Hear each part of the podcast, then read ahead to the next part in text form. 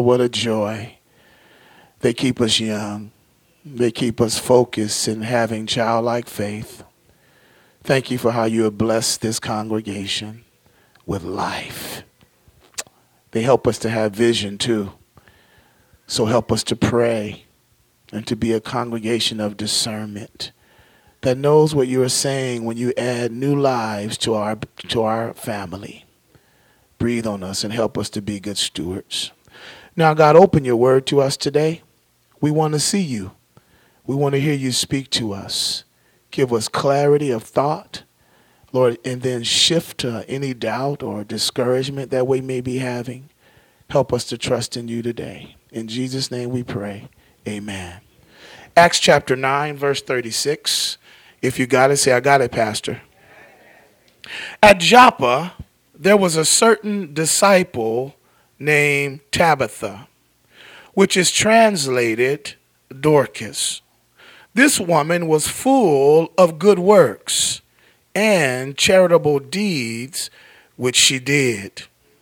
But it happened in those days that she became sick and died.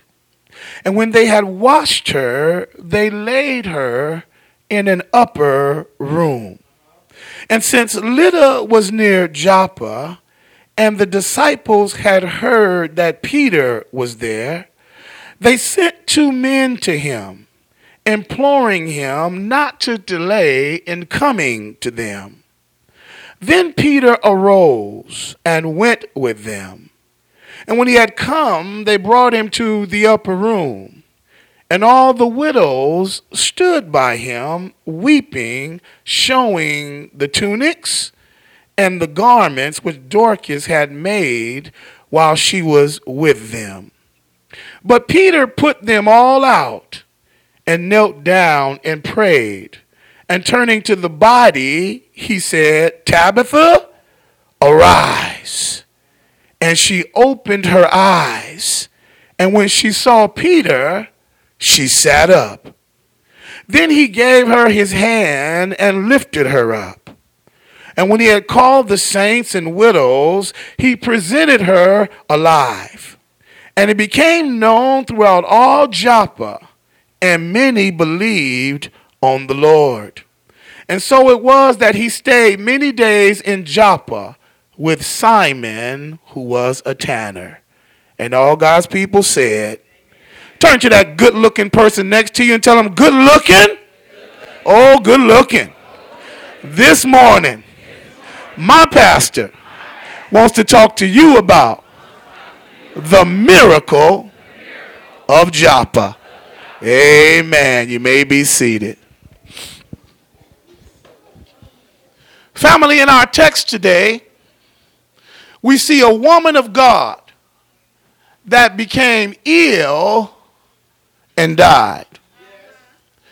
This woman was a servant, a servant who was so powerful that the church called for Peter, and God used Peter to raise her back from the dead. Secondly, we see in this text that this woman was a woman of good works, and everybody knew her because of her works.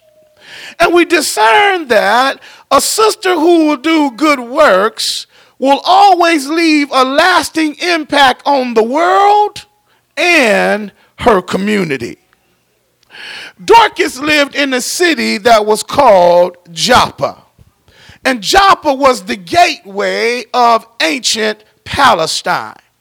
See, Joppa was what we call a seaport city. It was a seaport city that was built upon a rock. And it was a harbor outside of the city that drew people who were in business. It was a place of exports and imports. It was a busy city. It's said by historian Sister Gray that Joppa expanded over two covenants the old covenant and the new covenant. It was a place where Jonah was known to visit and to hang out. Joppa. Joppa was a place where the first century church had been blessed to plant a new ministry. And so when we arrive at our text today, we come on the backdrops of last week's lesson. Remember, in last week, we talked about the church had experienced a time of peace. Since Saul, the persecutor of the Christians, had now been saved, no one else was running for their lives. And God had now sent Peter to the coastal cities to go and encourage the church that had been planted, or rather, had ran to these areas because of persecution. On last week, we saw Peter go to the city called Lydda. And there was a brother there whose name was Ananias. Y'all remember him? Ananias was paralyzed for eight years. And being a leader in the church, when Peter raised him back up, the, the news of his, um, his miracle took off in the region. And in verse 35, many people in that region came to know the Lord. Well, in our text today, we see the same Peter now with the call to leave Lydda to go down now to the place called Joppa. Joppa was in need of a miracle, just like Lydda was in need of a miracle. So I got four points I'm going to deal with today, and then I'll get on out of your way. Now, I'm going to need your help today because 8 o'clock took it all out of me. Amen. They was pulling on me this morning. Amen. So y'all to help me preach the miracle of Joppa? I got four points. Number one, I want to talk about the disciples of Joppa. The disciples of Joppa. Number two, I want to deal with the discouragement of Joppa. And number three, I want to look at the discovery of Joppa. And then I want to close with talking about the divine impartation for Joppa. Okay, y'all gonna help me? Keep your Bibles open. Let's look at verse 36, the disciples of Joppa. The text opens up and it says, At Joppa, where family? There was a certain disciple whose name was Tabitha, which is translated as Dorcas. Back then, they used to have two names like John Mark, Tabitha Dorcas. That's what it's saying to us. And this woman was full of good works. Did you see that? And she was full of charitable deeds, which she had did. Now, when we arrive at this verse, daughter Brittany, the first thing we see, love, is that God is at work in another city. See, he's not just working in Lydda, but he's working in Joppa as well. Joppa has the imprint of God upon her. Why, Pastor? Because a church has been born there. There are people in that region, in that city, that belong to God. And where God's people are, He can be found in the midst of them. Can I turn the light on right there? In other words, wherever there's a church, God is in the midst of them. I want y'all to quit putting down my Fresno. No, God is at work in Fresno. Are you with me here? How do I know? Because I belong to his church right here in Fresno. Amen. Secondly, what I see in this text is that this city is a seaport city, as I mentioned earlier. It's a seaport city and it's a city of merchandise. Back then, they did not have railroads and airplanes, nor did they have diesels to carry merchandise and conduct trade. Everything that was used to make money came in through ships. Are you listening here? And if you had a seaport city, that means you were a hot spot for business. Are you listening here? So Joppa is a hot spot for business. It's a business city. Now, this is important because God mentions that at Joppa, he's got a disciple. Here I come. Watch yourself. At the hot spot where business is, he's got a worker. A worker who's engaged in his business.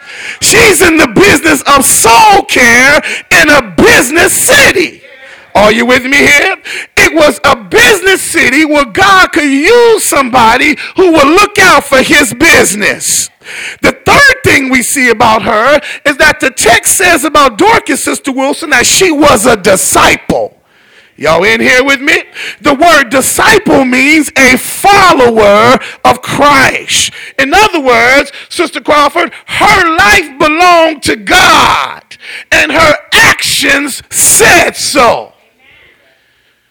Okay, y'all want more? I'm going to give you more. The text says that her name was Tabitha and Dorcas. Her name means gazelle. Now, in those days, the culture would name their children after animals. Animals were seen to be beautiful and, and glorious creations of God, and they would take those, and in honor of their children, they would give them these names. The gazelle in those days would have been seen as a beautiful, elegant creature. And She would have been beautiful inside and outside, graceful and kind giving and glowing. In other words, this young lady was a fine young lady. She wasn't just any ordinary disciple. She was a beautiful disciple who was beautiful on the inside and on the outside. And she was a beautiful worker for God. How do I know? The text says she was full of good works. Did y'all see that right there? And she was full of charitable deeds. In other words, she was a beautiful sister whose ministry overflowed with kindness, charity, compassion, and benevolence. She, in other words, she was serious about serving the king. Dr. A.T. Robertson, Reverend Brown, friend of my library, suggests these things about Sister Dorcas. He said, number one, Brother Wilson, she didn't have a husband. Huh. He says, yeah, yeah, she didn't have a husband. Even though she was a beautiful sister, she was literally married to the Lord. So her focus was on the King of Kings and the Lord of Lords. She, she, secondly, he says to, to me about this, I found it interesting. He said, Notice that she's the second and only woman mentioned in Acts. The first woman ever mentioned in the book of Acts name is Sapphira. And Sapphira was a fool. She was married to a fool, Ananias and Sapphira, who tried to lie to God about his resources. And God killed them in the church. Stay with me, I'm going somewhere. So that Luke writing this passage, when he gets ready to introduce you to another woman in the church, gives you the direct opposite. She is not only a beautiful woman, she is a beautiful disciple who's working for God in the church. So he gives you the two polarized extremes of the sisters that are in the church. My question to you, sisters, are which one are you? Isn't this powerful? Another thing that jumped out to me in my rebuttal back to A.T. Robertson was that, well, not only does God mention her, but to me it symbolizes that he knows his children by name. He knows his daughters by name. Next thing in the text Robertson and I discuss is that Dorcas did ministry in the church all by herself.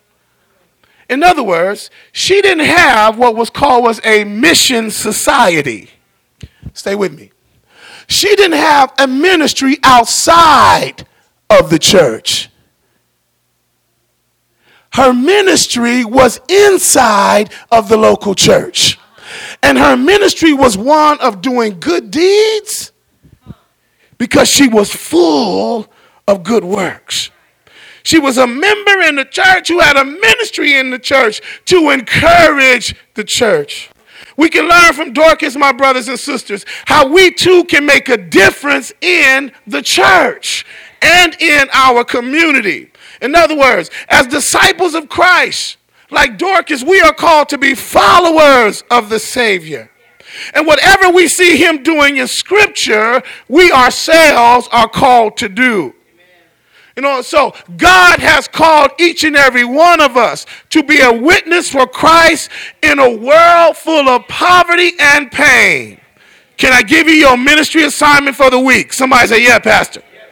Your ministry assignment for the week is to be a disciple who is a witness for Christ in a world that's filled with poverty and filled with pain. Action neighbor, did you get that? Did you get that? Your ministry is to be a witness for God. A witness full of good works and full of charitable deeds. That was point number one, the disciples of Joppa. Look at point number two, the discouragement of Joppa. Verse 37. If you got it, say, I got it. Pastor Danny, good to see you, brother. Glad you're here today. Verse 37. But it happened in those days that she became sick and she died. Now, when they had washed her, they laid her in an upper room. And since Lydda was near Joppa, and the disciples had heard that Peter was there, they sent two men to him, imploring him not to delay in coming to them. Do you got it there this morning? Listen to the argument here then. When we come to this portion of the text, Reverend Brown, the discouragement of ministry has come to the saints in Joppa. What do you mean, Pastor? Discouragement has come because the wages of sin have caught up to the life of a beautiful disciple. In other words, death has touched her and brought discouragement to the congregation. Sister Rie, even though she was beautiful on the inside and out and had a ministry full of good works, she was still a sinner. And the wages of sin is still death. Everybody's got to pay this debt. Am I making sense right here? Even after being born again, she still has to suffer the consequences of sin in a fallen world. Hey, help me, Holy Ghost, just a little while. I notice here that the text says she became sick. She wasn't always sick, but she became sick and then came death. In other words, justice had its way. See, when Adam and Eve sinned, they ushered in calamity. And calamity affects all of humanity. I noticed that prior to becoming sick, she was working for the Lord. But then death showed up and stopped her service.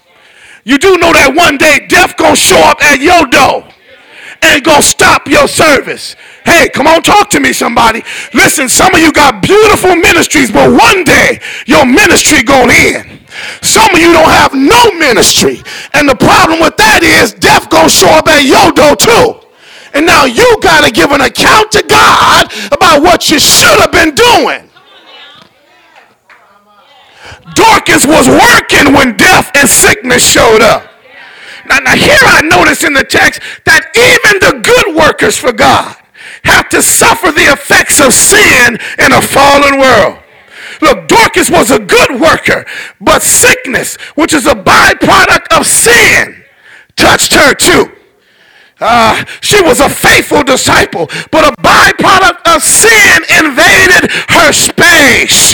She was a giver, she was a follower, but sickness showed up and touched her life too. And guess what? Have you ever noticed that in a fallen world, everybody gets sick? You know you got to go out of this world some kind of way. Sickness going to show up and touch you too. I said this morning, I know some of you trying to be gluten free. Amen. You trying to not fry everything. You trying to pump it up and keep it up in the gym. But I stop by to tell you, sickness gonna show up. I look at how big you get, how small you get. Sickness gonna show up. Why? Because death has to answer the justice of God. And because of the sin that's in the world, sickness got to touch everybody in here. Just tell somebody you're going to get sick one day. You're going to get sick. In other words, in a fallen world, everybody gets afflicted with something. In a fallen world, even the healthy people get cancer in a fallen world, everybody must endure the side effects of a broken cosmos and a fallen, weakened human nature. Every good saint's got to go through it. Even the best believers get to catch some illness. Even the sold out saints get sick and suffer from the pains and the side effects of sin. Can I get a witness right there? Third thing I noticed in this text, Brother Rocha, is that uh, it was customary in that church, watch this now, to wash the body before it was buried. And this is interesting because it reveals to me that culturally they had a high regard for the body. Stay with me in here. I'm getting ready to make some people very mad. In other words, they saw the body as the temple as of the Lord. And the body was in service unto God. So they were willing, even in death, to present it back to him in the best shape possible. I notice here that they didn't mark it up. Come on, you tattoo people. They didn't burn. They didn't disregard it, but rather they prepared it. And then took time to mourn the life of the one who once occupied it. Now, let me help those people who are on the gluten free track.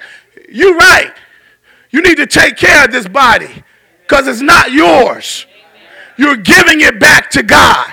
And on the day that you die, you want to give it back to Him in the best shape possible. That's why you ought not fry everything. Am I talking to you now? Y'all feel better now? Uh, y'all listening to me?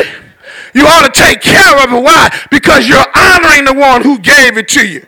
In other words, when they were preparing the body, they did it in honor to the Lord and in honor of the previous steward.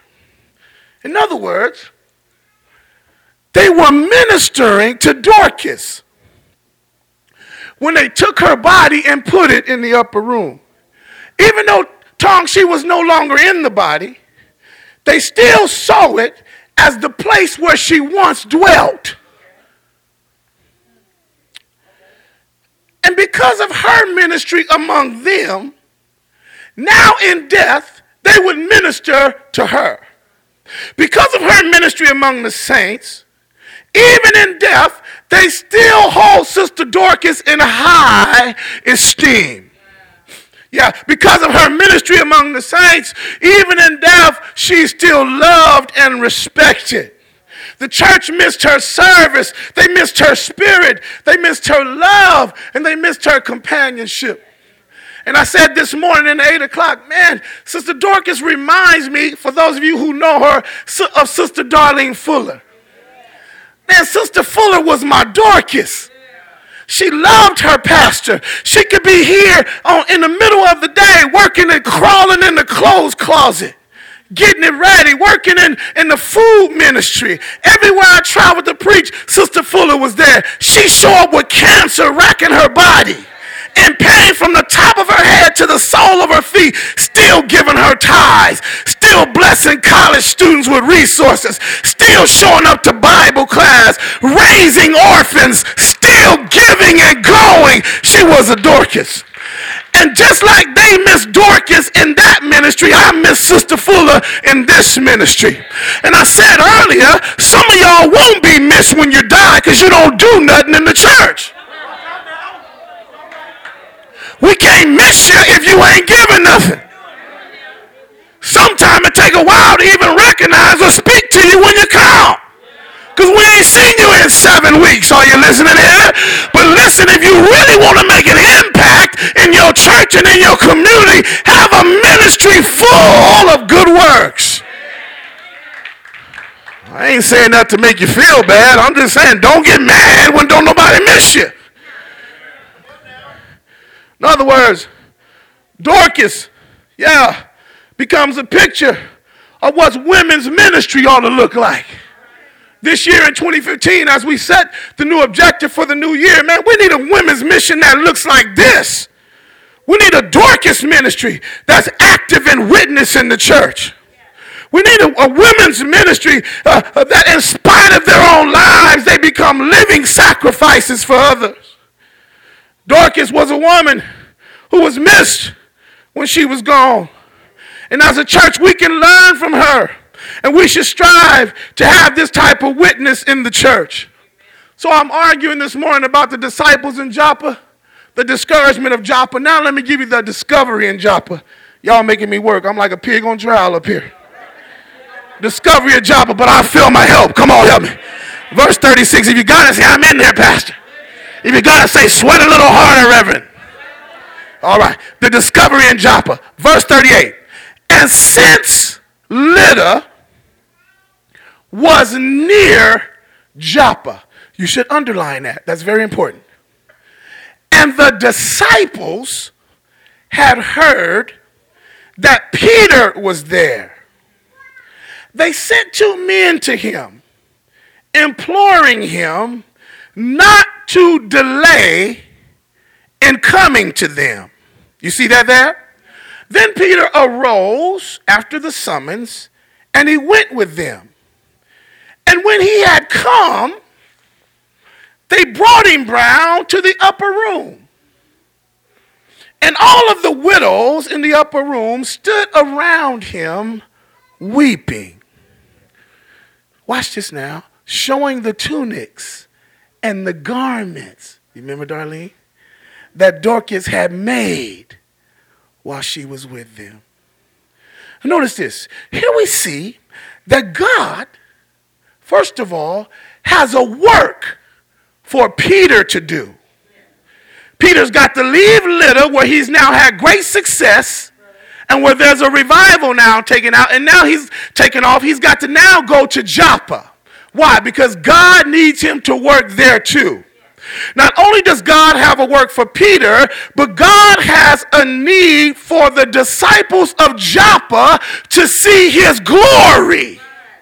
Why? Because discouragement has set in.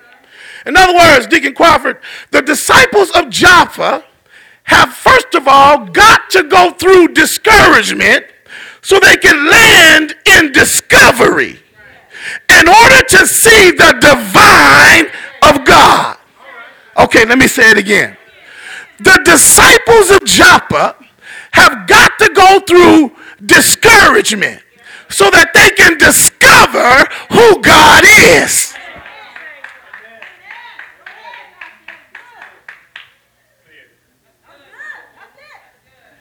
In other words, uh, we get amnesia about who God is.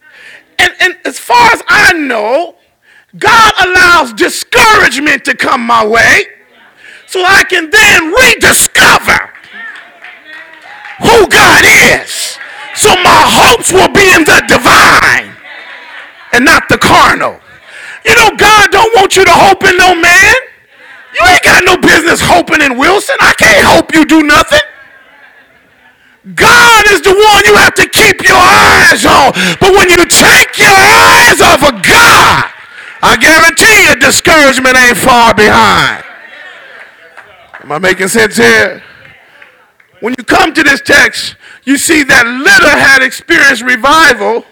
I told you on last week because God was at work in her midst.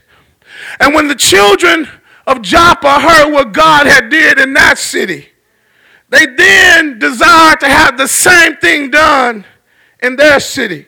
See, they wanted the gospel proclaimed with signs and wonders. Can I just spend a little bit more time right here? This is the part that really arrested me, Reverend Brown, and I think you'll appreciate it. We see here that the church sends for Peter. They sent two disciples to go to the sister city and get him and bring him back. And they do this, I believe, because as Ananias was important to Lydda, Dorcas was that important to Joppa. And they thought that if the ministry of restoration and re- resurrection could work in Lydda, then it sure enough could work in Joppa. They thought, Jasmine, that if God, the God of Peter, was with him in Lydda, then the God of Peter will be with him if he comes to Joppa. They thought if Peter could pray over the paralyzed and they recover, then he could pray over the sleeping and they could recover. They thought that the Dorcas ministry was needed in the church, and they were willing to send for the preacher to see what the Lord would do through him. Something else is powerful in this text. When they go get Peter and they bring him to the upper room, the saints go get him and the widows meet him.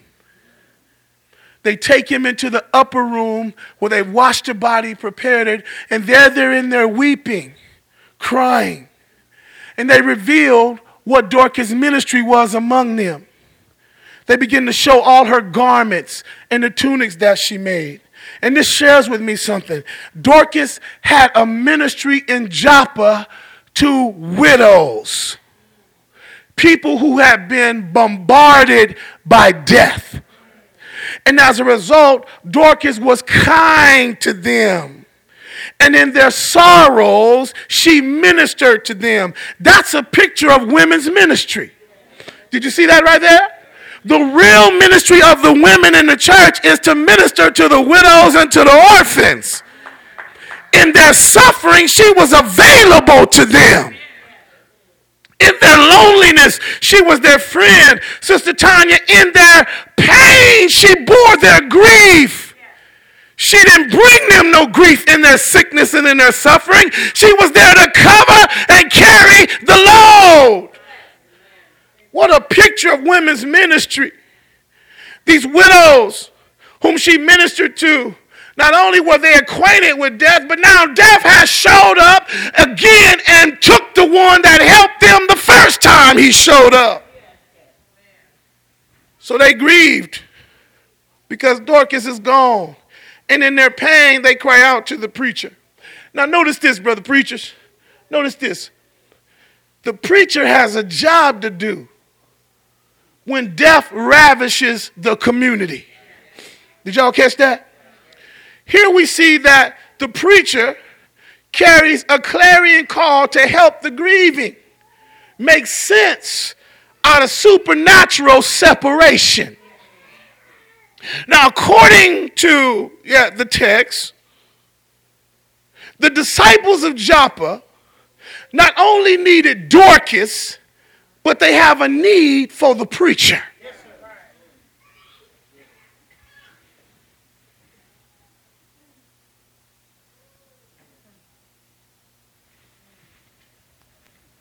They need him for insight.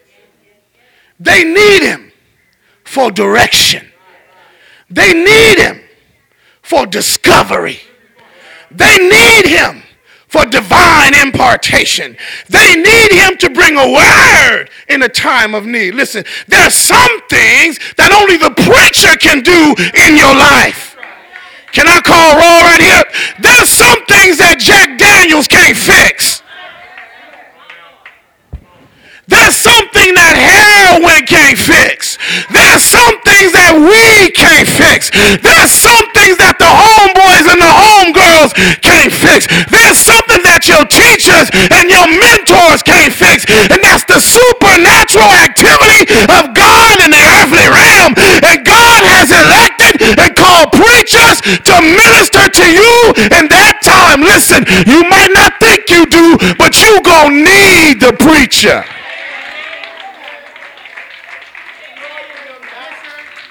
You gonna need him. You might not like him. I guarantee. He might not dress like you wanted to dress. He might not walk like you wanted to walk. He might not say the things you wanted to say. But you gonna need him. And guess what? When you need him, any old preacher won't do. Can I turn the light on?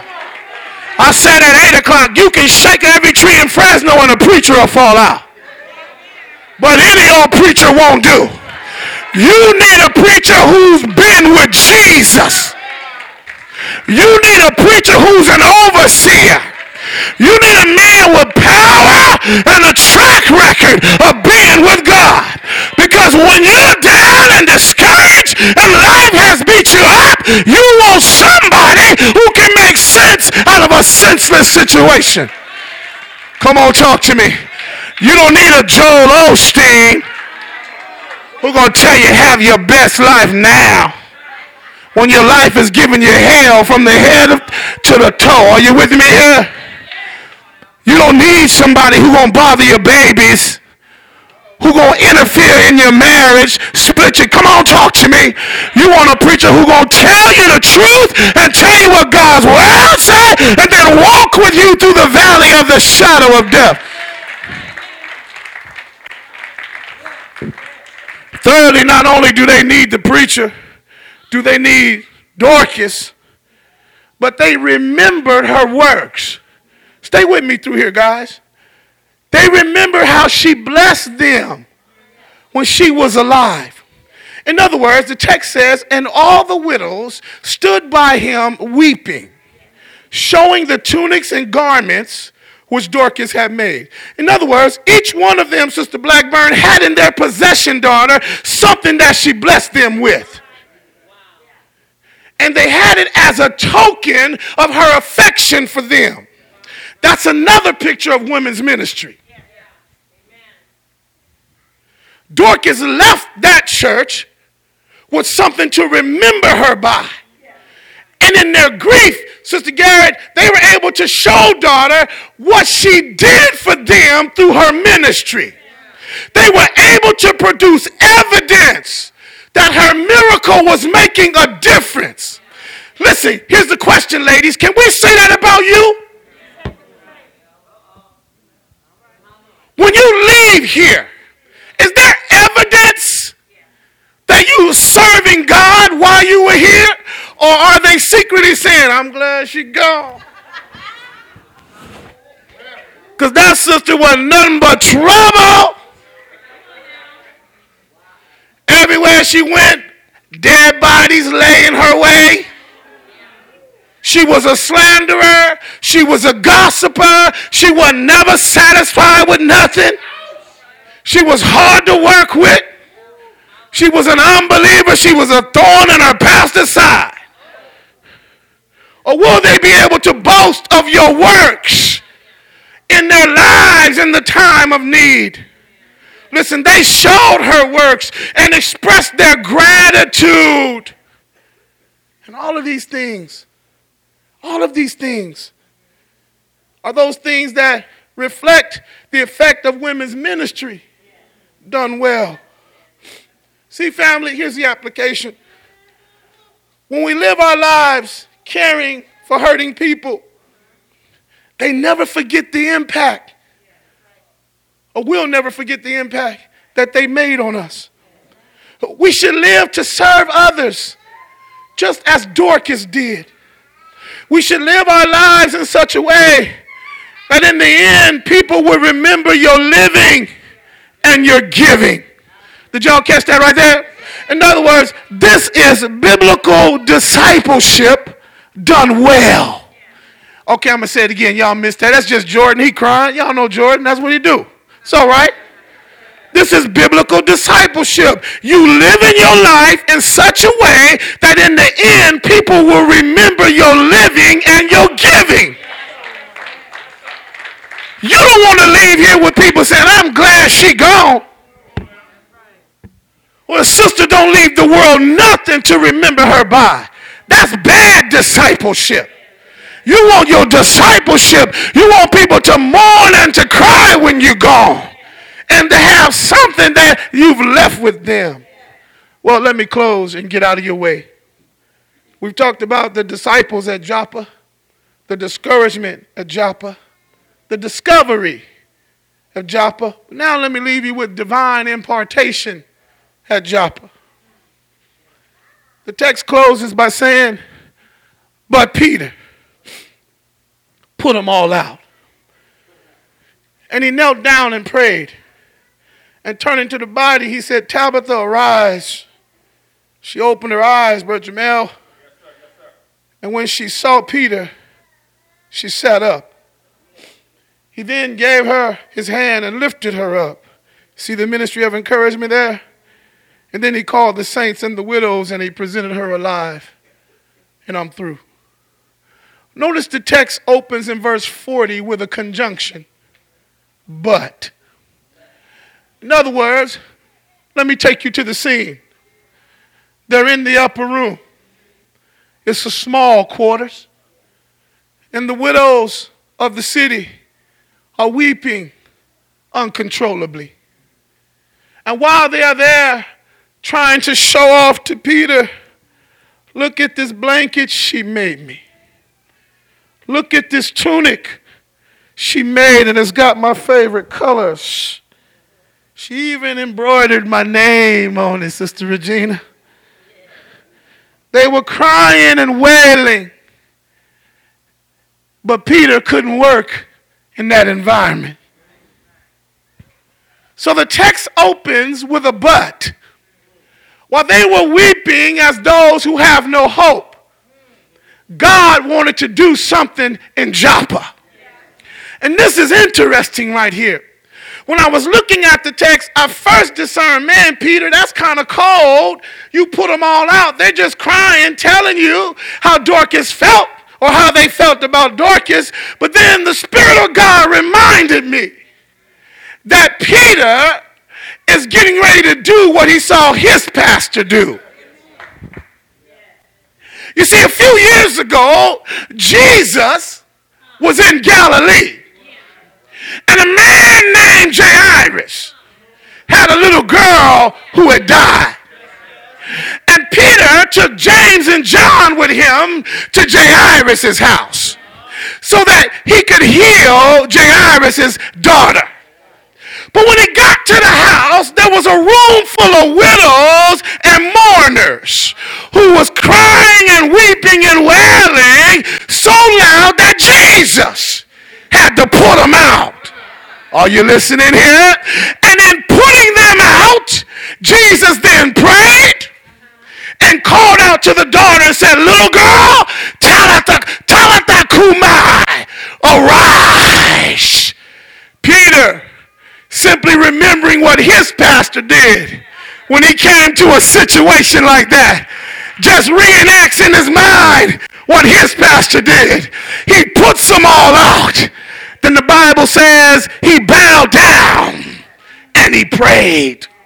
And then in his prayer, he looks at the body and calls her by name. Did you see that right there? And the text says he said, Tabitha. I like that, y'all. He calls her by name and then he gives her instructions from one world to another world.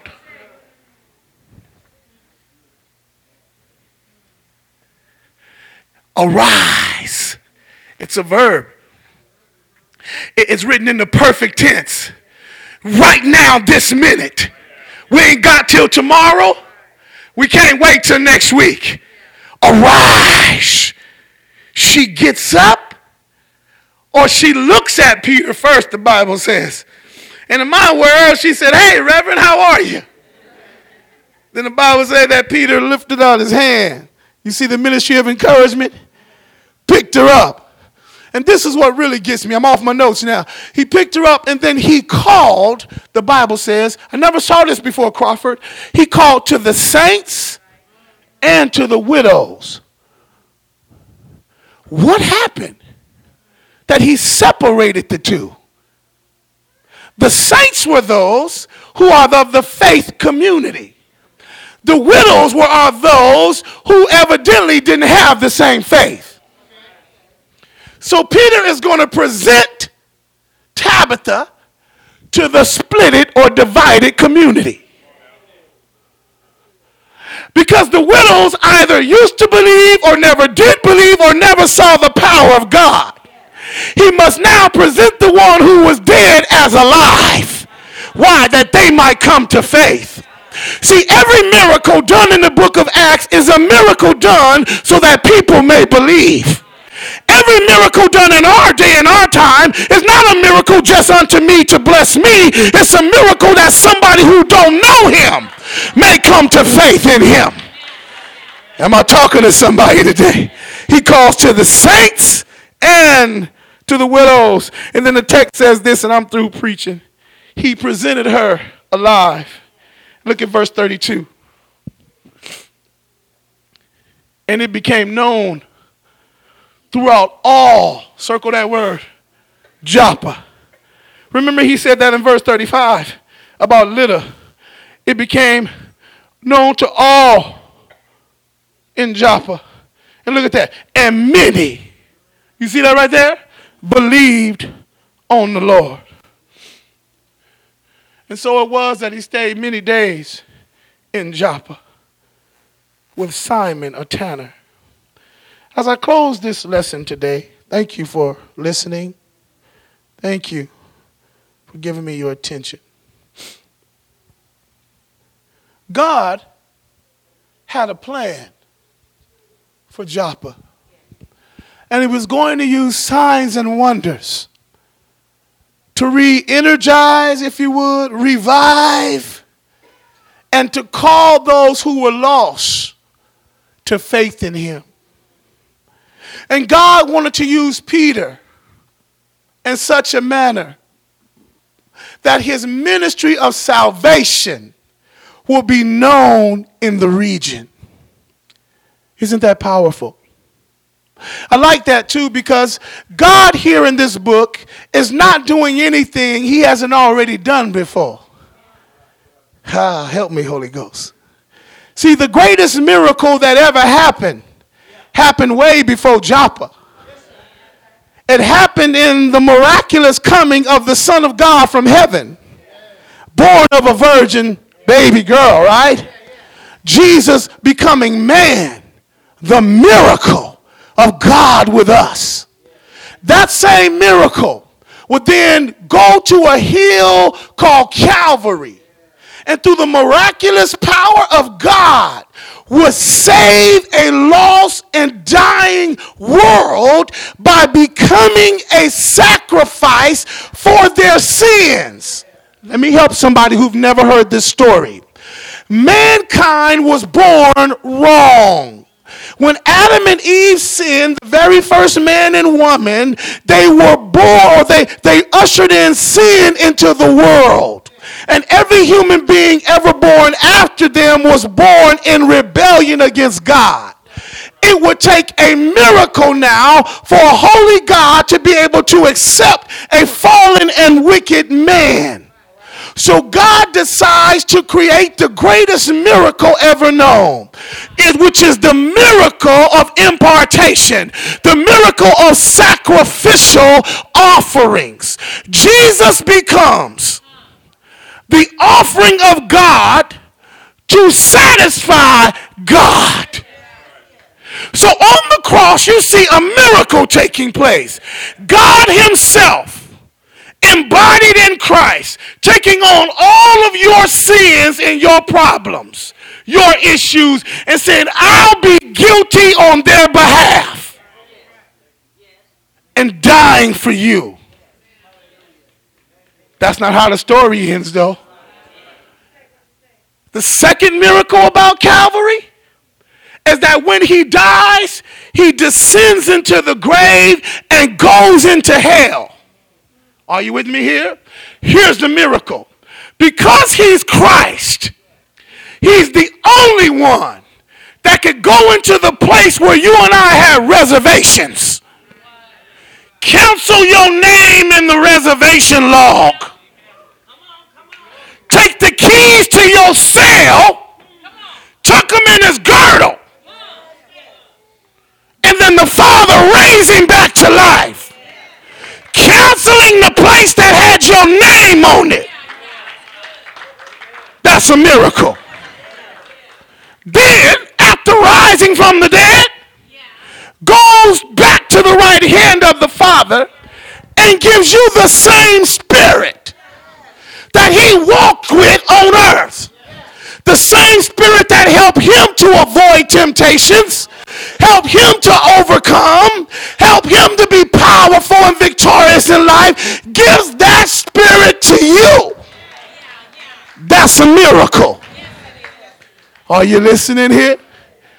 And that miracle is what God has now sent you and I to proclaim through all of the world. So no matter who you are, where you come from, what you've done, what you're going to do, God has erased the slate, calling you now sons and daughters. And the miracle was done so that you and I might proclaim it everywhere we go. So when we come to Joppa and we see him raise Dorcas back to life, the miracle, yes, is not just for Dorcas. It's for that next sentence next after that. And many believed on the name of the Lord. So guess what happens when you get saved? Somebody else should want to be saved. Somebody else should look at your life and say, man, if God could change her, then I know he can change me. If God can save him, I know he can save me. Come on, is there anybody here got saved because you know somebody who didn't deserve to be saved? God saved? Is there anybody here whose life is a witness that God can save anybody? Is there anybody here that say, Pastor, put me on that list that if God can save anybody, hey, I'm a witness right here, then I know he can save somebody else. Is there anybody here that knows you shouldn't have been saved? Is there anybody here that knows, amen, hell had my name on it. And only God could come and save me from my sin. Yeah, y'all too cool in here for me. Is there anybody here is ashamed of the way you used to live? But Jesus came and saved you, changed you, turned you all around. I'm glad right there.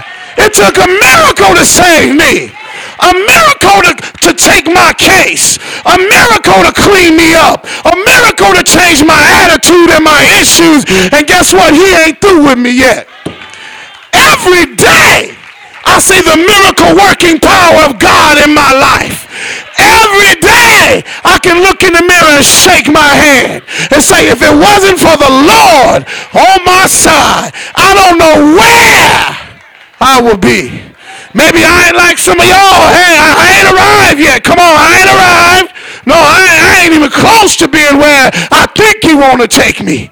But I'm so glad today that God had mercy on me because he didn't have to do it. Amen. Didn't have to do it. I'm so glad that mercy is God giving me what I don't deserve. Grace. Grace is just the opposite. God giving me stuff on behalf of him because of him. Isn't that something? The miracle of Joppa. Let's give God some praise.